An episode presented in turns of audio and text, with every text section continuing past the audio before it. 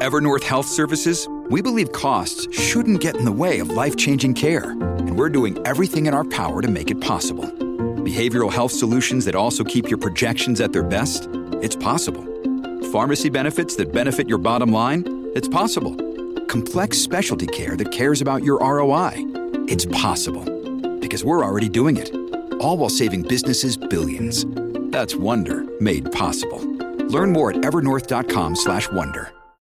When you need mealtime inspiration, it's worth shopping Kroger, where you'll find over 30,000 mouthwatering choices that excite your inner foodie. And no matter what tasty choice you make, you'll enjoy our everyday low prices, plus extra ways to save, like digital coupons worth over $600 each week. You can also save up to $1 off per gallon at the pump with fuel points. More savings and more inspiring flavors make shopping Kroger worth it every time. Kroger, fresh for everyone. Fuel restrictions apply. Another day is here, and you're ready for it. What to wear? Check. Breakfast, lunch, and dinner? Check. Planning for what's next and how to save for it?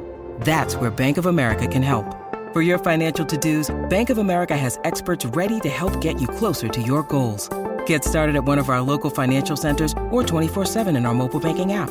Find a location near you at bankofamerica.com slash talk to us. What would you like the power to do? Mobile banking requires downloading the app and is only available for select devices. Message and data rates may apply. Bank of America and a member FDIC. Welcome to the New Books Network. Hello, everybody. Welcome to New Books and Literary Studies, a podcast channel of the New Books Network. My name is Dan Moran.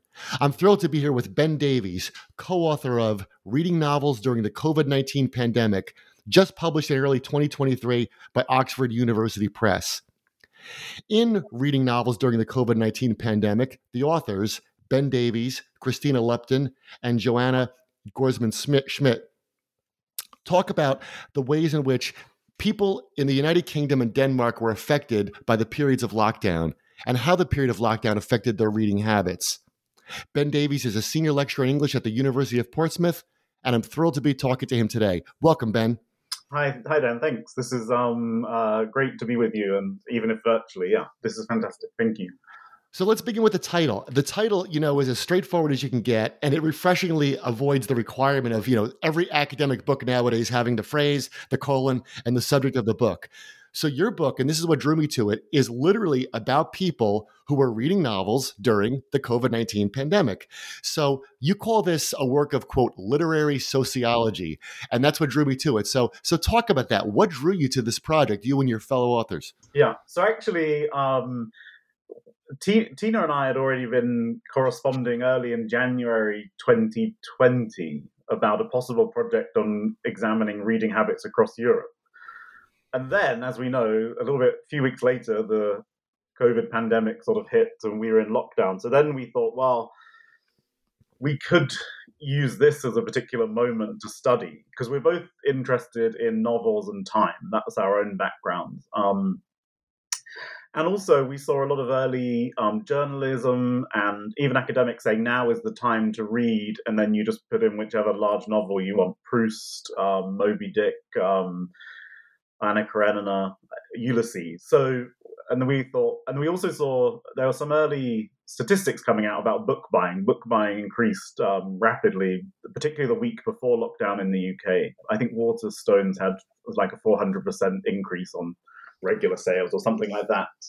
But what we were interested in was, um, you know, the reality of this. It's um, it's one thing for people to buy books, but as we know, it's very different if they actually read them or how they read them. Um, and stats and lending figures would only ever tell a very partial story. So that's what drew us to the project, actually, trying to figure out, trying to be able to work out, you know, what is actually happening, what role will books play in this moment in history, and how will we how can we sort of navigate and begin to understand this? Um, so that was really the impetus for that. Yeah.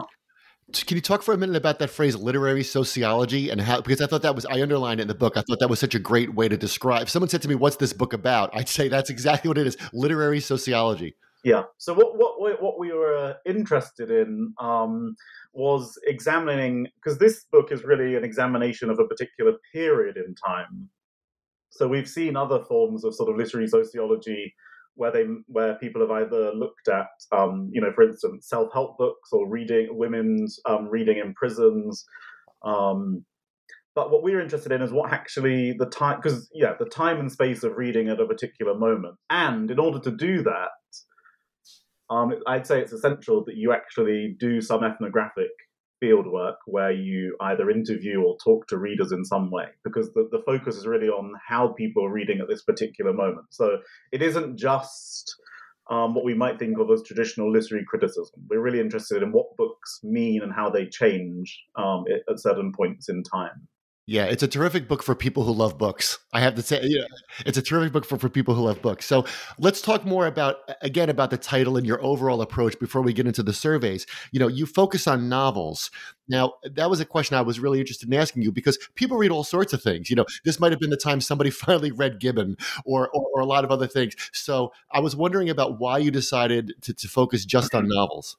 Okay, so there's the there's the sort of practical answer to that is that that's our own sort of um, academic um, background, but also um, novels novel reading has often been associated with some sort of idealized um, future time when we have time. With this is what we're going to do. Um, so that was part of our thinking there, and also um, it also sort of featured in some of those stats about novel buying um, you know was had increased. So that was part of it.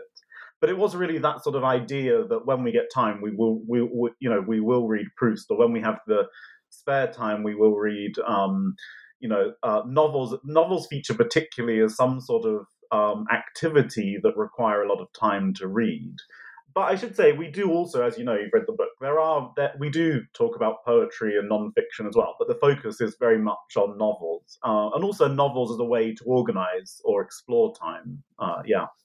I loved how you, and it's funny you mentioned Proust over and over as an example here and in the book because there's definitely an element where the lockdown made people think, well, now I should read Proust. Like it's not like I can now I can go through all my you know dime store detective novels, which are fun, you know, for different reasons. But there was definitely this this vibe that, well, now you should be reading Moby Dick. You should be reading. I mean, I remember I read The Ambassadors for the first time during lockdown because I've and I'm like, I finally I'm finally going to read The Ambassadors. So so can you talk about that? Like, what what is this strange impetus where we have to read a quote unquote important novel during lockdown? Yeah, I think that's really interesting. I think a lot of that came again from those sort of early um, journalistic pieces. Um, about what you should read, and also the idea that now, I guess part of that is to do with the idea that it, you know, for people who had more time, and that's something we talk about. Not everyone did. That's obvious. Um, but there was also the idea going along with that that people now had more um, time for focus concentration. And you know there are various, as we know, there are lots of cultural. Um, there's a lot of cultural capital invested in the idea of reading, you know, Proust or the Ambassadors. Um, but um, it's interesting when you do this sort of ethnographic work, you actually get to see the realities behind this. And I would say that some readers did see this as a moment in time when they would be able to do that, and that's what they wanted to do. But we also have readers who said, "No, um, I'm actually use, uh, you know, I'm sort of fed up with this idea of what we have to read, and now I'm going to be selfish and just read whatever I, the hell I want, basically." And I think that's that's that's as legitimate as not, you know, ticking off some um, sort of classics. Yeah. Right. Right. The lockdown is hard enough. I'm trying to I'm trying to homeschool my kids and when I finally get time to read, I want to read Agatha Christie yeah. and that's fine. yeah, exactly. A lot of people had that attitude as well. Um, yeah. and actually it's quite interesting in terms of you know the idea of literary value and taste, but for a lot of people that just didn't matter at all. Right. Right. Yeah. Because all that stuff was stripped away because I, I don't have to impress anybody. I'm, I'm, I don't know if this is the end of the world. So yeah. I'm going to read what I want to read. Yeah. uh, you, some people try to impress people with their Zoom bookshelves, right? But, you know, that's a different thing from actually what people do. Yeah. Yeah, absolutely. Well, let's talk about how you gauge that because you talk in your book about how you distributed these surveys and, and to actually gauge what people are reading because somebody that, that hasn't read the book or is unfamiliar with this, this endeavor might say, well, how can you possibly know what people are, are reading, right? And you reproduce those surveys in the book. I actually took some of them myself as a reader to kind of see how what my answers would be, right? So so talk about those surveys. Like how did you how did you come up with them? Because I imagine that was a lot of work to figure out we're sending these out. Like what are we going to ask? So how do you gauge what people have read? So the as you as people can see in the book that you know you can see the survey questions start off with the sort of basic, more quantifiable elements, I guess, uh, and then open up to more open-ended commentary questions. Um, so it did provide us. We'd already seen some of these major surveys um, done sort of by uh, various reading agencies, and we were sort of building on those, I guess. But we weren't as interested as they were in these sort of huge statistical analysis. What we were really looking at were and looking out for were the qualitative comments about how people describe their reading, when they were reading, and what they were reading, and why. And for us, the other element was that was a way to get interviews because we have a question there saying, you know, would you like to be interviewed? Would be willing to be interviewed? So um, the surveys were distributed in the UK and Denmark. And once we, yeah, you, as you said, there was a lot of um, preparation and sort of um, working, you know, designing those surveys because you know the responses are only as good as the questions you can put in. Um, and then once we had all those, then it was a question of reading every single one and doing some sort of basic data analysis, and then looking at the qualitative comments, and then following up and seeing which people would be uh, willing to be interviewed. Um, so there's a sort of, I guess, there's a filtering element that it, the large um, surveys done by the reading agencies offered these sort of huge um, statistical analysis. Then our surveys, we still had a bit of statistical analysis, obviously, but then we were focusing much more on the commentary and the qualitative analysis, which then leads to the interviews. Um, and so I think the book is much more than a statistical analysis. Actually, the stats aren't really the things we were particularly interested in in some ways. Yeah, I remember the, the anecdotes more than the statistics. Yeah, exactly, yeah. How many people responded to your surveys? I think we have um, about 800 and something respondents um, for okay. the surveys and those surveys. The, yeah, and as I said, we're following on from much larger surveys. Um, and then we interview around um, over 60 people. Right. Yeah. Because it's really interesting, right? Because I've done that too. Like we've we've all gone on Goodreads, for example, to read what other people have thought about books we love. It's just like a fun thing to do on your phone, right? And and it's kind of like, and we love to. I, I, maybe this is a weakness of mine, but I love to read like one star reviews of, of books I love, and you think like, what are you talking about, right? But like your your book was so much fun because you have that that you almost have like a cast of characters in the beginning of people you quote great, and it's it's really interesting to see because we know we might know what academics think or what critics think, but it's a great window into like what do regular people think and what did they read? Yeah, and actually, I think um, we all found that in some ways, the, the, the those characters, those um, interviewees who crop up um, repeatedly, they do become like characters that you can follow. And in some ways they're sort of the heroes of the the protagonists of the book. You know you can follow those journeys you can see how they're getting on and what they're reading. And that was really fascinating. Doing the interviews was also fascinating because we met people almost all the interviews had to be done on zoom because of lockdown. And you met people um, sometimes in very difficult circumstances um, some quite heartbreaking scenarios where they might be completely on their own or completely overwhelmed or you know um, but they were still taking the time to talk to us which you know we're grateful for that. And um, we acknowledge that obviously in the book. Um, and it was yeah it was a fascinating as you said there is a sort of um, uh, curiosity i guess w- w- which we all have if we read about what do other people think about these books or as you say you can go on any Goodreads or you know book selling websites and see. And some of the reviews are very funny. Some are very critical and um, in, you know incredibly insightful and often bring up things that so-called professional critics wouldn't have noticed. I think so. Yeah, it was really just it's absolutely fascinating, and we. Um, met a whole array of people in different circumstances, in different um, situations, about uh, and just getting them to talk about their reading and listening to that was, you know, really uh, um, productive and, and fascinating. Yeah.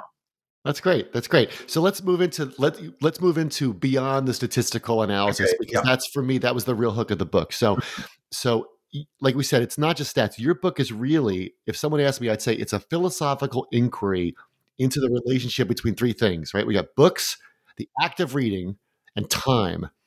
And here's a quotation from your book. You say, quote, novels might be things for which time is made, but they are also ways of making time. Now that that made me put the book down for a second. Like I thought that was a great, that was your mic drop, as we say. So let's talk about what did the pandemic do to our sense of time and how do books intersect with that? Okay, so I think one of the things we tried to make clear or, or investigate is the idea that there wasn't any singular experience of time. Um, you'll often see people talk about pandemic time or corona time, which we talk about. Um, but you know, some people seem to gain time because they didn't have to commute, for example. Some people lost a lot of time, particularly, I would say, those who suddenly had to homeschool. Um, and books. Um, so our sense of time, I think, for a lot of people, it was almost a shared sense that in some ways our experience of time changed, but in different ways for different people. And we can think about why that is. Obviously, being in the UK, we had very strict um, lockdown laws. You weren't allowed out apart from one hour a day, you know, to do exercise or to go to the shop. So again, being stuck inside, being confined, which again is another chapter in the book, changes the sense of time. Um, and books play into that um, because, sort of under this sense of um, crisis, under this sign of crisis, in some ways we saw that reading helped people to deal with or contend with this sort of specter, if you like, of unstructured time. Because that was one thing that was also lost the idea of um, rhythms and structures and routines. Um, I think we're much more now, because of the pandemic, used to working online. But at the beginning, that wasn't the regular routine of, for most people. Um, it also seemed reading also seemed to help readers, in some sense, win over or gain some sense of time for themselves. It's something they could do, um, and what our readers told us was it was also particularly important in this overly um, online time. So um, a lot of readers talked about, particularly print books. We do have readers talking about audiobooks and reading digitally as well, but a lot of people talk about the beauty or the benefit of picking up a physical book as being something that you can't really multitask with. It's quite hard if anyone, you know, as readers know, it's quite hard to read a book and talk to someone or watch something at the same time. And whilst their days were taken up with Zoom calls or work online, that seemed to be one way they could actually gain time um, over a sort of online existence. And also, um, the other thing we saw was that at that point in you know uh, 2020, early 2020, a lot of obviously a lot of people were scrolling the news, scrolling and moving quickly between different screens, and the, the news media was unrelenting, but there wasn't really any sense of control or structure to that. And novels, as as we talk about in the book, as we know, they're always completed. When we read them, there's always um, an already there-ness. So it, again, it gave readers a sense of control, a sense of structure, um, and as a lot of theorists have written about, you know, offers a sort of small-scale model of the time of life and way. Um, and the other thing, just to finish, we also um, saw a lot of people using various forms of um, book logging and diary writing and ticking off books as a way, again, to get gain some sense of agency or some sense of accomplishment and achievement in this this point in time. So yeah, books played a really important um, aspect in that um, sort of uh, experience of lockdown time or pandemic time, as we call it. Yeah, that's fascinating. You have a chapter about reading outside, and I remember myself being on lockdown, and and I would say, okay, I'm going to go sit outside now, and I'm going to read. There's a comfort. I'm going to read the next chapter, and, and, I'm not coming inside until I finish it, and I can't do anything else, and the Zoom will still be there, but it's definitely like regaining a sense of control, right? Yeah, yeah. And there's there's a there's a there's a woman in the book who says um, to her kids, "I'm going off for my lunch break, and I'm going to listen to." um, a fantasy series and don't disrupt me unless the house burns down.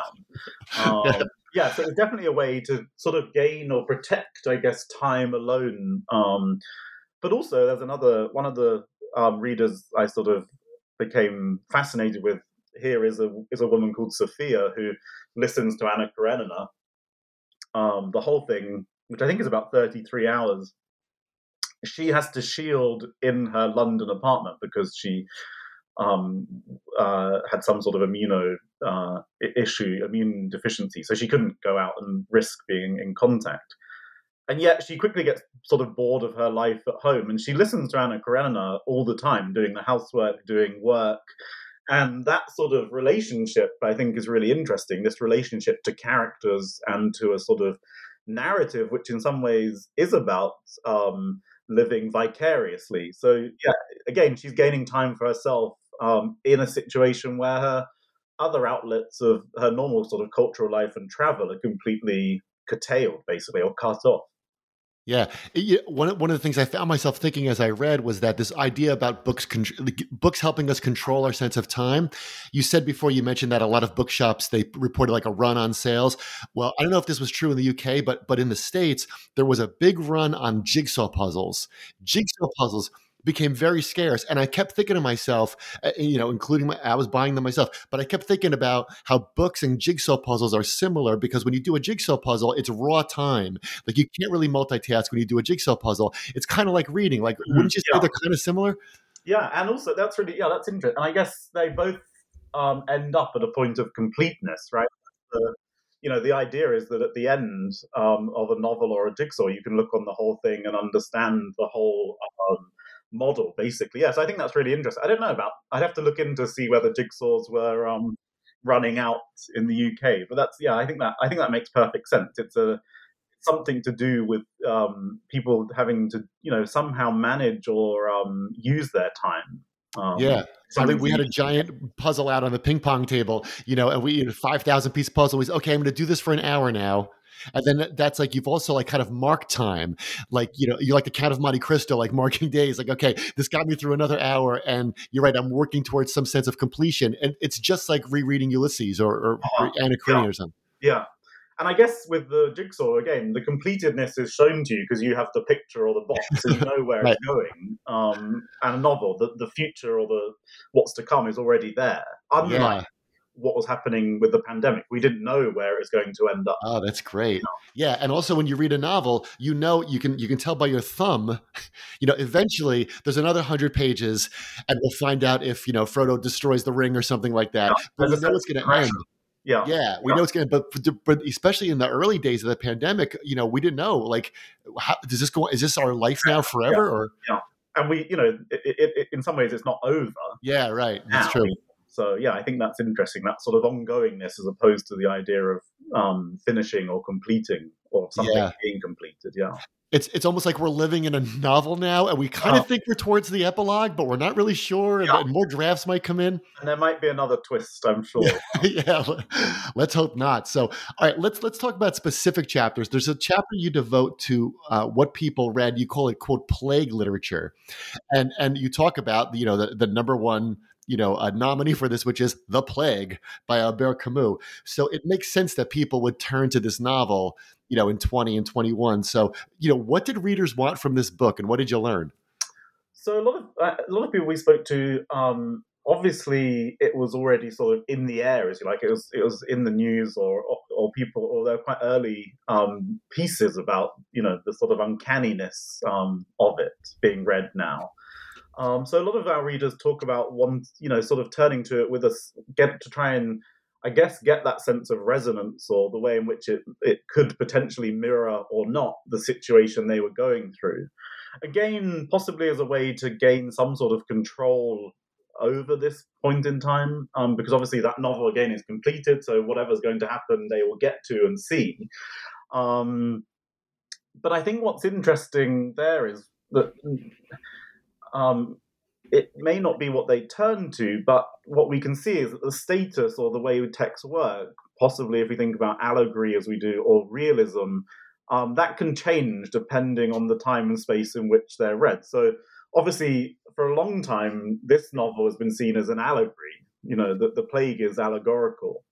Whereas I think what um, a lot of our readers were seeing were that sort of shift, and actually, for example, the slipperiness of the time in the in the plague sort of actually instead of being some sort of allegorical device or, or, or moment became much more realist in that sense. That the some the readers talk about this that actually that sense of slippery time or endless time became more like something that actually they were experiencing. So it had a much more sort of literal resonance. I'm not sure. I don't think that's why they went to it to begin with, but that's what um, readers sort of spoke about happening. So again, it, it sort of um, fits with that idea that in order to um, sort of find that out. You've actually got to do some ethnographic work as well as critical reading because one of the arguments we make, and the central argument, is that books exist in time and space. They're not sort of vacuum packed and only exist in sort of, you know, some sort of lab.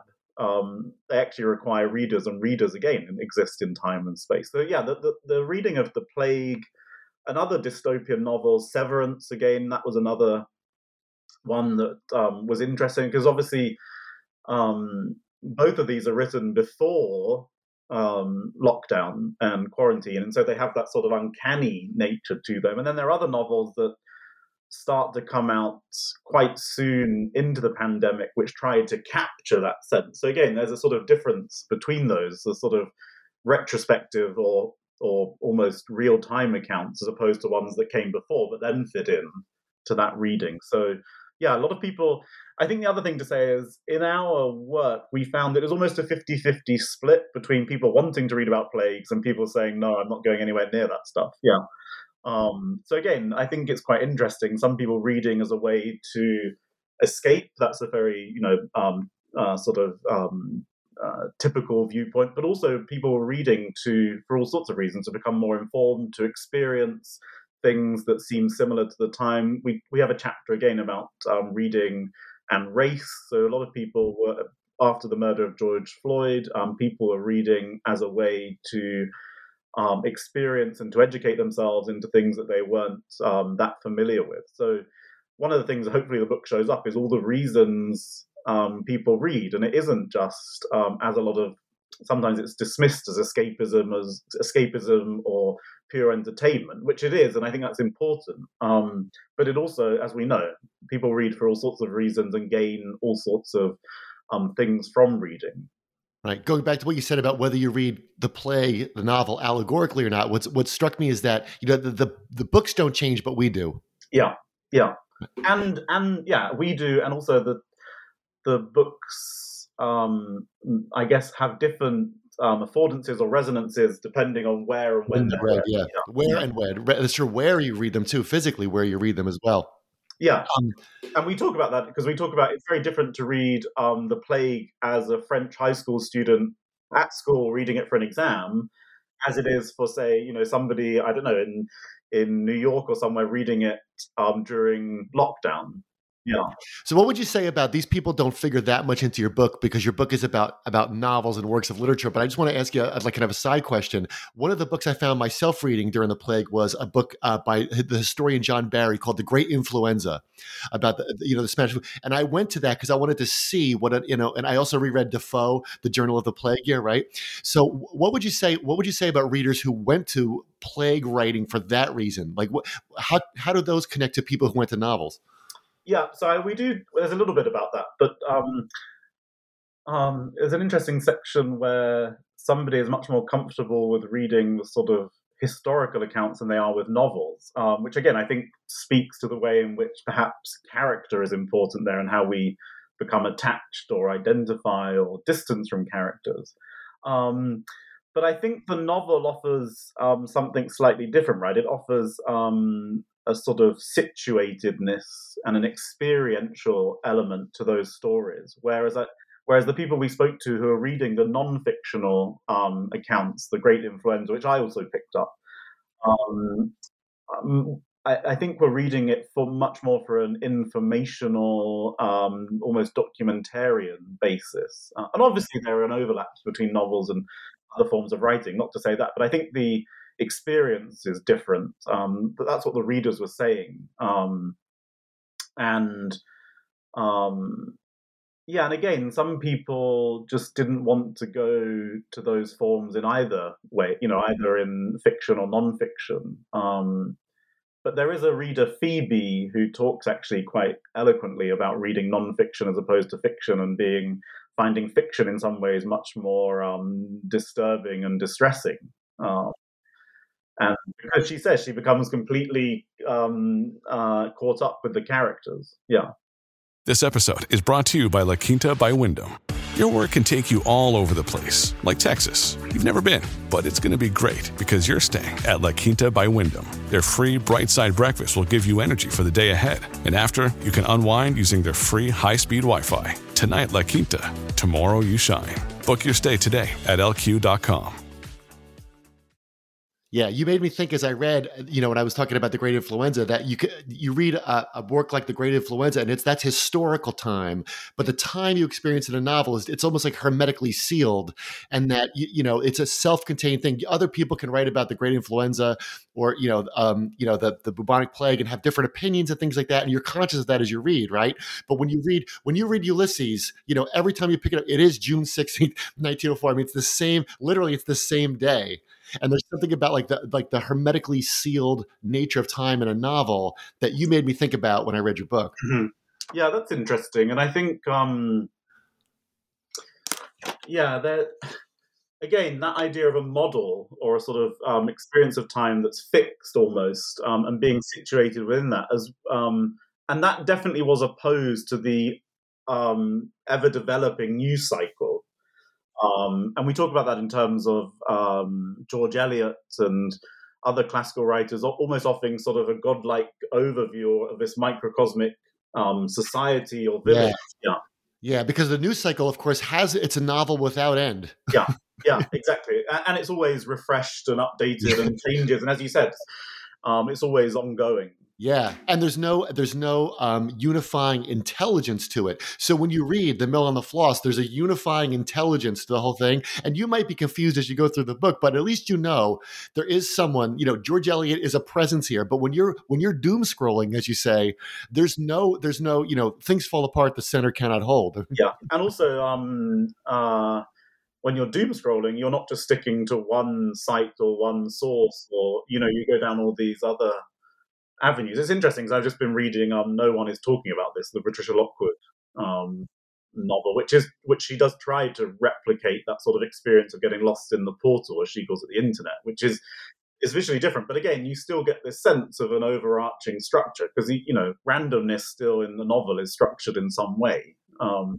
Whereas on the internet or on 24 7 news, it doesn't really feel like that.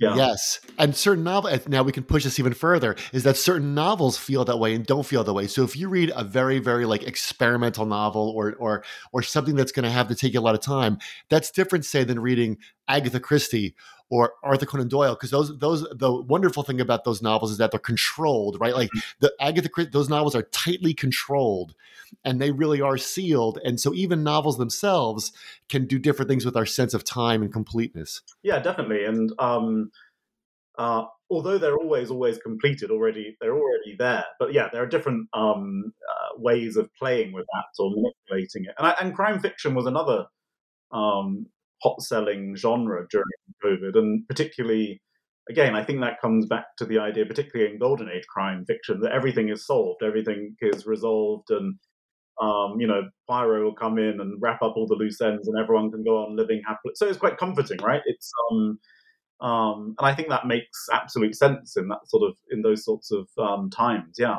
Yeah, absolutely. Let's move on a little bit. My favorite chapter was the one titled Old Books and New Times. And that reminded me of why, you know, they say New Yorkers never visit the Empire State Building. You know, they always can, so they never do, right? So something similar seemed to come into play with books. Like we've always had the chance to read Proust, we've always had the chance to read Dostoevsky, right? But we didn't. It sat there on our shelves, but but now we could, right? Now you specifically talk about Jane Eyre as kind of this representative example of how some readers' relationships to the classics changed during lockdown. So can you, can you talk about that chapter? Yeah, so there's a very practical element to this. Um, at the very beginning of lockdown, at least in the UK and Denmark, you know, shop shut, um, access to books was curtailed. So a lot of people just turned to whatever was on their shelves. Um, and a lot of those books were classics that had either been read a long time ago or had never been read. Um, so there was very much a practical um, element to that. We also see um, people rereading a lot. So um, there was a deliberate as well as a sort of um, accidental turn to some of these texts. Um, and there are some stories in the book where we see people picking up Jane Eyre um, to reread. Um, and there's one case in there which I think is particularly interesting where a parent rereads Jane Eyre, but she reads it with her teenage daughter. Um, and we talk there about the sort of way in which book reading during the pandemic was also a form of parenting and care. And they have two quite different sort of reading experiences. The the, the mother, who's also a teacher, um, re- rereads Jane Eyre, which she's read several times before, and it connects her to her earlier reading self, and it takes her back in time to a, a more stable time. So again, there's the element of sort of reading as well, um, taking us back in time or re-identifying ourselves as who we used to be when we re- reread. And then with the daughter, it's a new read, and she struggles with some parts. Some parts are a bit too dark or sort of go over her head, but it is a it is a joint enterprise. And I think the other thing with Jane Eyre is, um, you know, it, it is a novel that features typhoid. It is a novel that features obviously um, forms of confinement. Um, so again, the, the, this novel, if you like, um, becomes to have different resonances when it's read in lockdown in these situations than it might do, particularly in the classroom, say again, or or just as a a, a joyous read. Um, so yeah, people turn to these books that are often long neglected or bought and not um, ever read. And as I said, sometimes for practical reasons, other times more deliberate. Um, it might go back to the idea of ticking off another classic or particularly forms of rereading. Um, and there's another woman who talks about rereading George Eliot, and it takes her back to when she was a teenager reading with a torchlight under the covers in boarding school. Um, uh, so again, we see the way in which these books sort of operate um, differently at different times and in different sort of systems or different forms of value. I guess you know, um, cultural um, value versus much more personal identification and resonance. But I think the parenting in that chapter is really interesting, um, and that relationship between the two, the mother and daughter, through or mediated through this novel.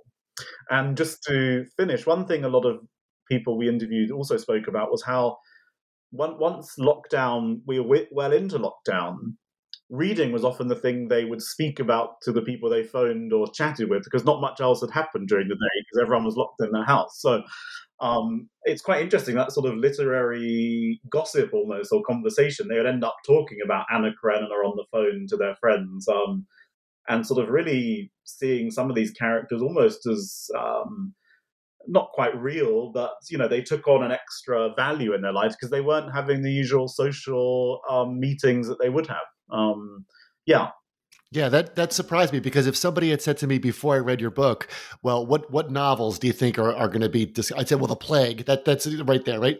but Jane Eyre was such a nice surprise, and the more I read your book, the more I thought to myself, wow, like what a perfect lockdown book Jane, because about confinement, trying to make your way in the world, and literally the typhoid, which I had forgotten yeah. about. I mean, well, I had read, yeah. That's interesting because a lot of people forget the typhoid and you know, I don't think I'd even really thought about that for a long time. And again, um, it's something that's overlooked, but it takes on a new resonance or value um, during that reading. Do you think there was any connection between you talked about you said earlier going outside for an hour a day for exercise? Do you think there's something in this idea that now I'm going to read I'm going to read Bronte and Eliot and and Proust and Joyce that there's something about I should be exercising my mind because I've been in front of Zoom all day. I'm in front of screen like I have to do something for my own self improvement. Yeah, I definitely think that was part of it. Um, yeah. uh, again, just the change of media, if you like, is one part of it. Changing from a screen to, um, as we said, particularly print books was part of it. But also, um, I think people there are some people in the book who talk about the need for much more complex forms of communication or exploration that, that they were used to. That also works the other way. That sometimes all you can deal with is um, something easy or something mindless. And actually, I should say that's one thing we do talk a lot about in the, in the book is how difficult reading was for people as well during lockdown. So it wasn't, you know, everyone wasn't just going around reading hundreds of books and having a great time. We talk about form, you know, people's um, attention levels were um, curtailed, people's um, emotional, you know, states also affected because reading is something that at least even the most basic book demands something of us. We can't just sit there and let it sort of glow. Well, you can, but then you end up not remembering what you've just read and that sort of thing. So yeah, um, but I do think there was an element of that sort of um, yeah, uh, you know, sort of challenging yourself or at least wanting sort of more complex forms of um, entertainment and engagement. Yeah. Yeah, you have I have a quotation here from you. You say that classic novels, excuse me, can exist in two systems of meaning. And you, here's your quote. You say there's one system of meaning where they circulate as recognizable objects of literary value and another system where they provide sites of more personal pleasure. And it's kind of funny, like so. My, I guess, like uh, for some people, a book like Jane Eyre, the Venn diagram overlapped. Exactly. Yeah, and um, there are certain books that are always sort of more to one side than the other, right? There, are, you know, certain classics which will always be better known for their sort of um, uh, literary value, and then there are certain books. Jane Eyre is is is quite a is a classic that's read a lot actually by all sorts of different people, um, which sits in the middle quite neatly. And again, the, the, we can place, but these books will shift and change depending on where and when they're read and by whom. So what we see here is the sort of range of both predictable and unforeseeable forces that sort of um, compound our attention, uh, attachment to novels and the way that changes. Again, one of the things we're looking at by looking at a particular moment in time is how books change or their reading changes depending on you know where in history they're being read and how and um, yeah these two systems i think operate not exclusively they operate you know there's a lot of the Venn diagram, they overlap and um, become sort of mutually um, complicated and involuted. Yeah, let's move on to another novel because you have you know you have a chapter on the plague. There's a chapter uh, almost exclusively devoted to Jane Eyre. You have another chapter to the reading of Summer, which is a novel by the Scottish author Ali Smith, and, and it was published in 2020. So we talked about why you chose Jane Eyre for this previous chapter. So why Summer? Why does Summer get its own chapter here? So summer, yeah, summer gets its own chapter because it's often even now seen as the first, possibly the first sort of novel to deal with COVID or treat COVID in some way. It's not a COVID novel, but it does feature in the novel. And so this chapter was interesting. That book is interesting for us because it sort of gives us a case, it gave us a case study to look at the slipperiness of time and also the way in which books can at least try to sort of anticipate their own reception. They can sort of because Smith with with the quartet series, she's writing right up until the moment that it's pretty much published. The published publication schedule is really quick for that, and you can see how she's um, put forced some of our readers say or shoehorned COVID in to a novel that probably didn't start off with COVID in it because she's writing right during those lockdown moments. So for us, it gave us a, a, an interesting case study about um, sort of contemporary literature and novels that try to be as up to the present as possible, which is what Smith's sort of doing in that series. Yes, there are lots of historical resonances and um, connections, but there's a part of the. One strand is to try and be as up to the moment as possible, which we often associate more with social media or other art forms. Um, and of course some of the readers talked about this of one of wanting to you know waiting for this novel to come out or anticipating it and um, sort of eagerly wait awaiting it as uh, and particularly because summer 2020 um, was often seen as a sort of respite particularly in the uk from covid. It was a moment where we were allowed sort of to travel a little bit and to go back out and we had all sorts of government schemes that tried to get people to eat in restaurants um, and it was seen as a sort of publishing event and something to look forward to and what's interesting is that any novel that tries to do that um, or tries to be of the moment actually shows up that it can only ever be sort of one part of the moment itself. Um, it doesn't offer, obviously, it doesn't offer some sort of objective outside viewpoint because books become, you know, in sort of Latour's terms, part of the network in which they're circulating and trying to describe. So it's quite. Int- I think it's a quite an interesting case study for that sort of um, way in which there isn't. Again, there isn't any particular single frame of reading it because in the future people will read this with all sorts of other frames. So it's again a way of exploring um, the contemporary novel and the sort of slipperiness of time and the way in which frames shift and move uh, and will continue to do so. So books aren't you know held in a vacuum as it were or, or always fixed and solidified. Um, and just to finish what's also interesting about that novel is some of the people we talked to said they never even they couldn't even remember the covid elements of it. So in, to them it doesn't really even register as a covid um, narrative, or, or you know they completely forget about that. So again, I think that's interesting when we think about literary criticism because you can imagine people in the future focusing on the COVID moment, and yet actually to some of the people who read it at the time during lockdown, that just wasn't that important to them or didn't register as much. Yeah, because our, our historical moment, uh, which is so funny, that's what we said about typhoid in Jane Eyre, was uh, I, I was like when I read your book, I'm like, oh, that's right. Like you, but you've like it doesn't. It's a plot device when you read it ten years ago, and now it's kind of funny that people in the future will say, well, obviously, you know, people were drawn to Jane Eyre because of the typhoid element. You're like, well, uh, not not in 1990 yeah, yeah, yeah, it is. Yeah, it's, it's and it's a way of capturing again that you know that ethnographic work is a way of capturing readers yeah. how they read. Yeah.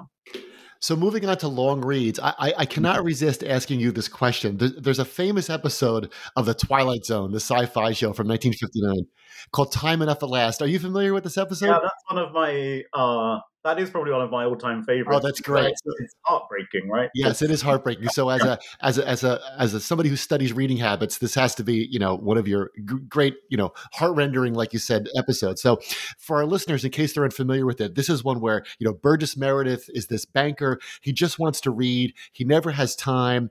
Everyone seems to make fun of him as being a nerdish bookworm there's a nuclear war. He becomes excited. He'll, he has enough food. He's okay. He's finally going to have enough time to read everything. But then, in classic Twilight Zone manner, he breaks his glasses and he's not going to be able to read a word. And I kept thinking of that in your chapter on long reads because you ask this question. You say, Are long reads compatible with life under new conditions of crisis and confinement? And so I kept thinking of poor Burgess Meredith. I kept thinking of us trying to get onto these long reads. So what did what did you learn about those those Mount Everests of, of our reading lives, and were they compatible with lockdown? So again, uh, the thing that you often find when you you know talk to readers is that there's no single answer, right? So um, there's no coherent, there's no nice sort of um, pattern here. So we saw um, Laura, one of our readers, reads Moby Dick um, we see other readers reading Life and Fate, um, and then Hilary Mantel's book, um, the last in the Wolf Hall trilogy, which comes out in early, I think, March 2020. So, um, yeah, so there, there are a range of responses to this. Some people definitely found the long read um, as something that, again, um, was it, was to do with time. It was a way to um, engage in a longer read because they now had more time, and it was a way to sort of spend time. Um, Laura, for instance, found Moby Dick, um, which isn't a it's not a huge novel actually when you look at it, but it's it's considered long in some ways. But um, Moby Dick, which has always sort of had the potential to provoke um, ideas of mortality, right?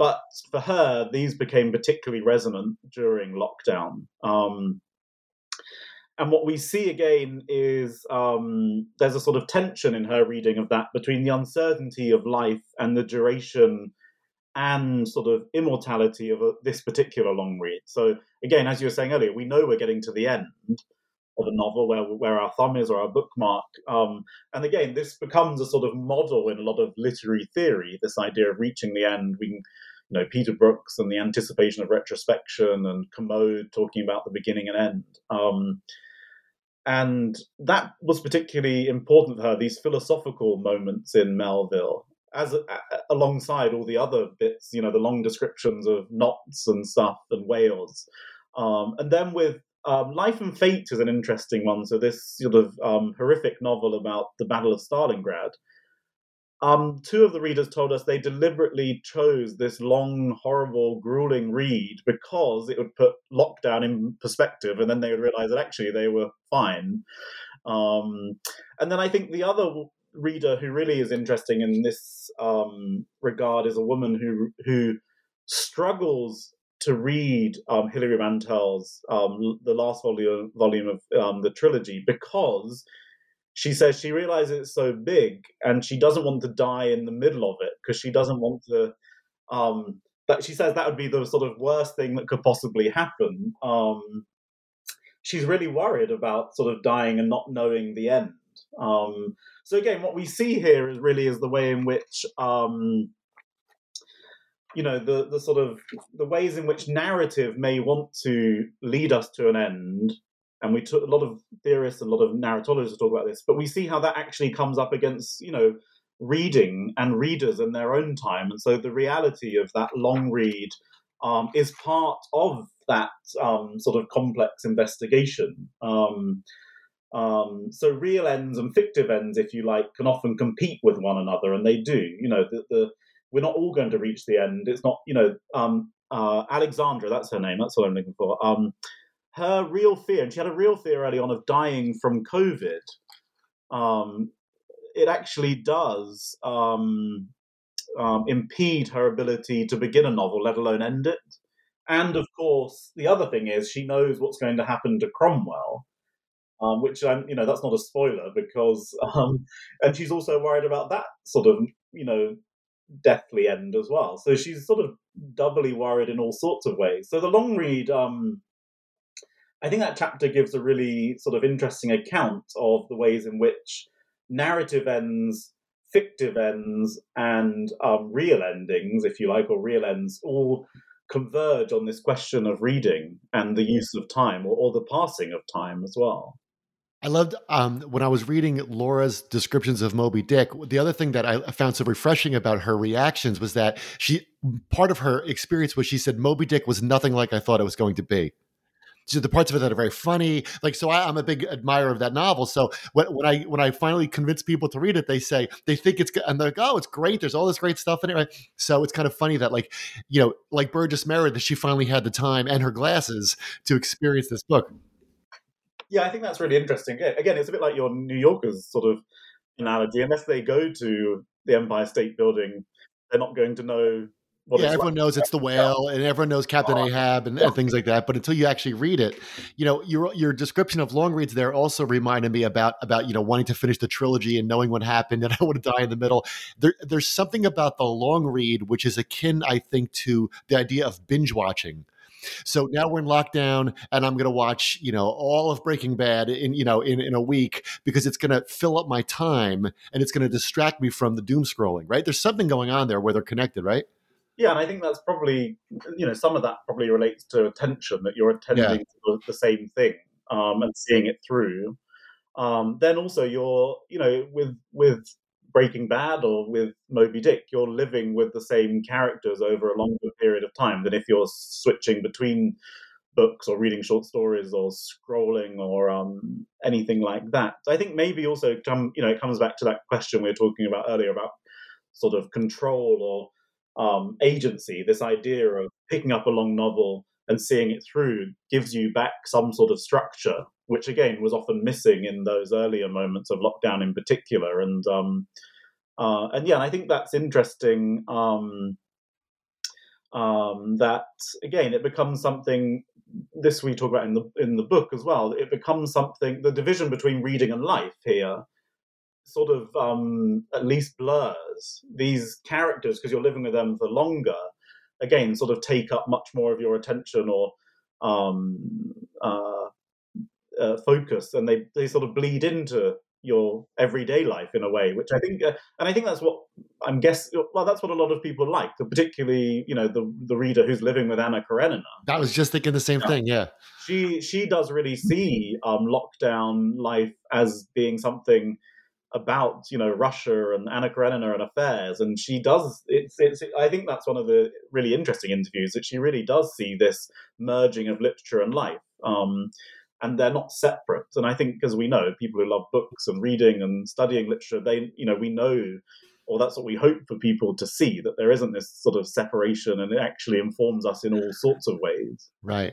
And of course, when you finish a long read, you do feel the sense of accomplishment. like I like Laura, I finished Moby Dick, or someone might say, you know, I finished Ulysses, or I finished The Ambassadors. Now, of course, it reminds me of what you said earlier about literary gossip. Is that as soon as you finish Moby Dick, one of the first things you want to do is talk to somebody about it and you're kind of stuck in this room, uh, so to speak. And so you'll Zoom, but it kind of it's like the one thing your book made me think about is to what degree did the lockdown bring back like the kind of literary discussions we imagine happening at you know Johnson's Club or something or, or, things yeah, like yeah, that. Yeah.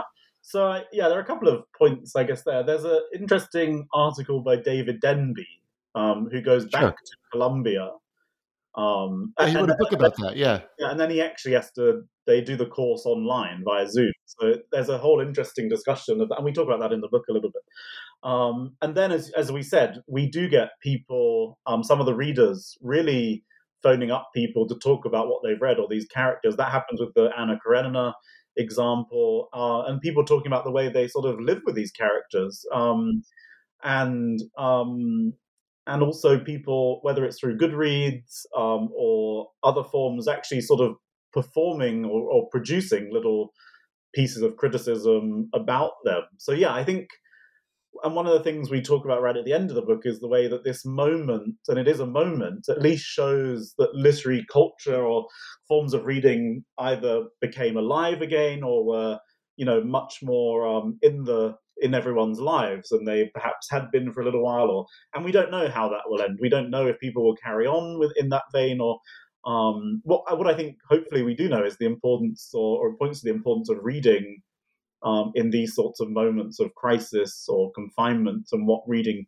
possibly the role it can play in people's lives. And then that's not all good and it's not all it's, it's not that sort of all escapism but it you know we've seen how much reading has meant to people and what it did for people so i think yeah i think that's really important actually Yeah. Okay. So last question. Let's it's a big one. It's a big one.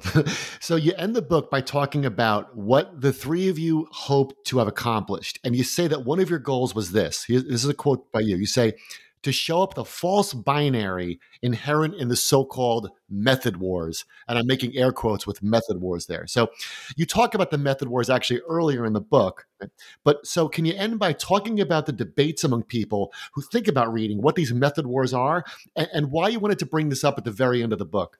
hmm So, um, well, obviously, as we said, we're do, we, this is sort of sociological ethnographic study. So, in some senses, we could be aligned with one side of the method of wars, which is the sort of post critique um, element. But what we hope to show is that actually this is a false binary because you can, the idea of sort of um, critical reading and following readers they're not mutually exclusive and that's what we do we still we talk about the way in which um uh you know we offer readings of novels which w- which would be part of a sort of traditional form of critique or um, uh, critical um, tradition, but we also show um, how that can be enhanced or challenged or merge with various forms of post critique. They're not completely oppo- you know oppositional.